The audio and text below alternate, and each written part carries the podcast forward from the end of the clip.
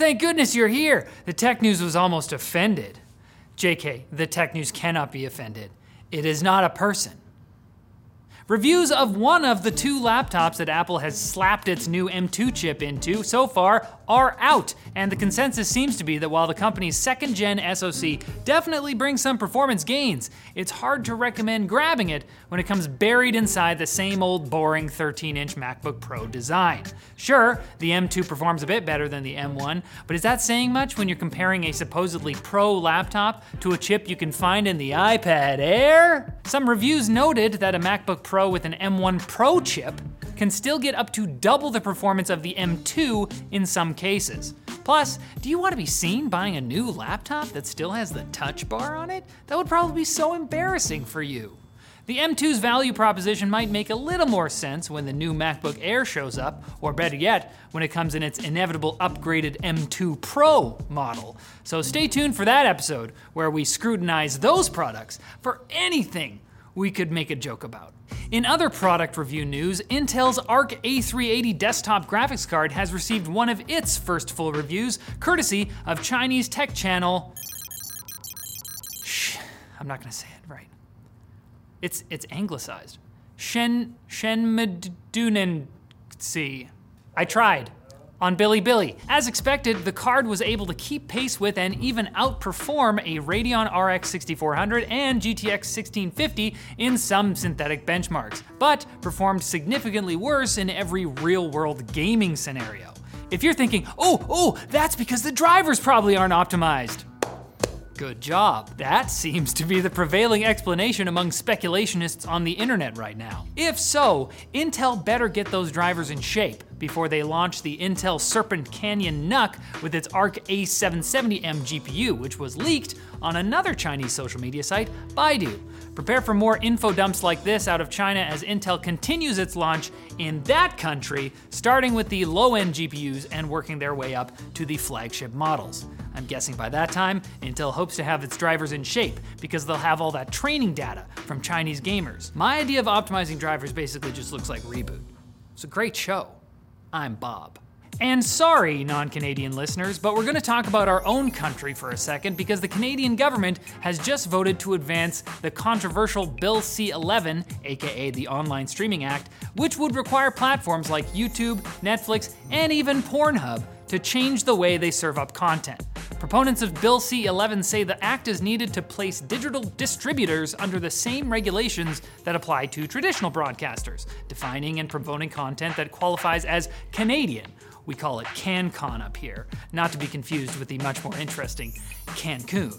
But critics argue that platforms would be forced to prioritize and deprioritize certain content for Canadian audiences, potentially affecting viewership at home and abroad. C11 now moves to a final vote in the Senate, so if you don't want this to happen, write to your representatives, and if you do want it to happen, I don't know, drink a bag of milk and chill, I guess. Now it's time for Quick Bits, brought to you by Vultr, provider of high performance cloud servers, bare metal, storage, and managed Kubernetes. You can easily deploy your preferred OS through 12 pre selected options and even bring your own ISO. It's like a barbecue. And with 25 server locations worldwide, you'll enjoy low latency wherever your users are. Plus, the new Vultr Kubernetes engine takes the hard work on for you so you can operate and scale with confidence. Try Vultr today and receive an exclusive 30-day, $150 code for new signups at the link below. Okay, here comes the quick bits. They're to be in and out. You won't even you won't even notice them.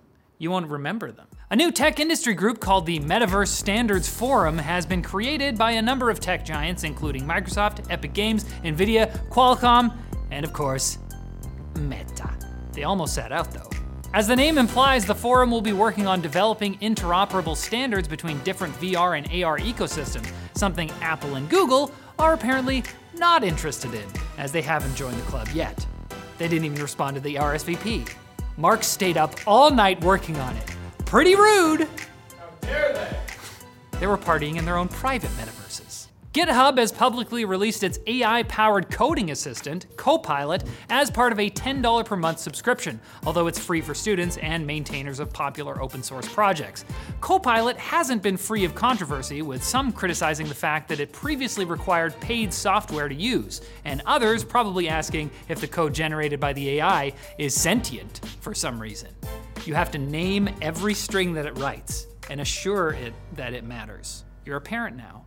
In other Microsoft news, because Microsoft owns GitHub, the company may have blocked downloads of Windows 10 and 11 for users in Russia. Multiple reports make it seem like that's the case, but Microsoft hasn't officially commented on the issue.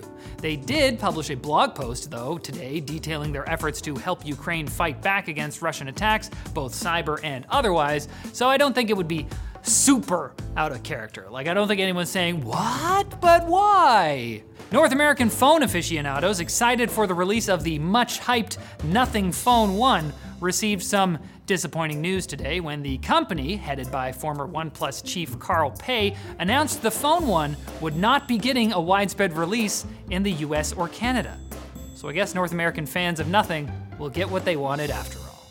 And Amazon has unveiled what it calls its first fully autonomous mobile robot called Proteus, which can move large carts around its warehouses. Proteus arrives at a crucial time for Amazon, which just had a memo leak showing that executives think the company's high turnover rate has almost depleted the entire available workforce.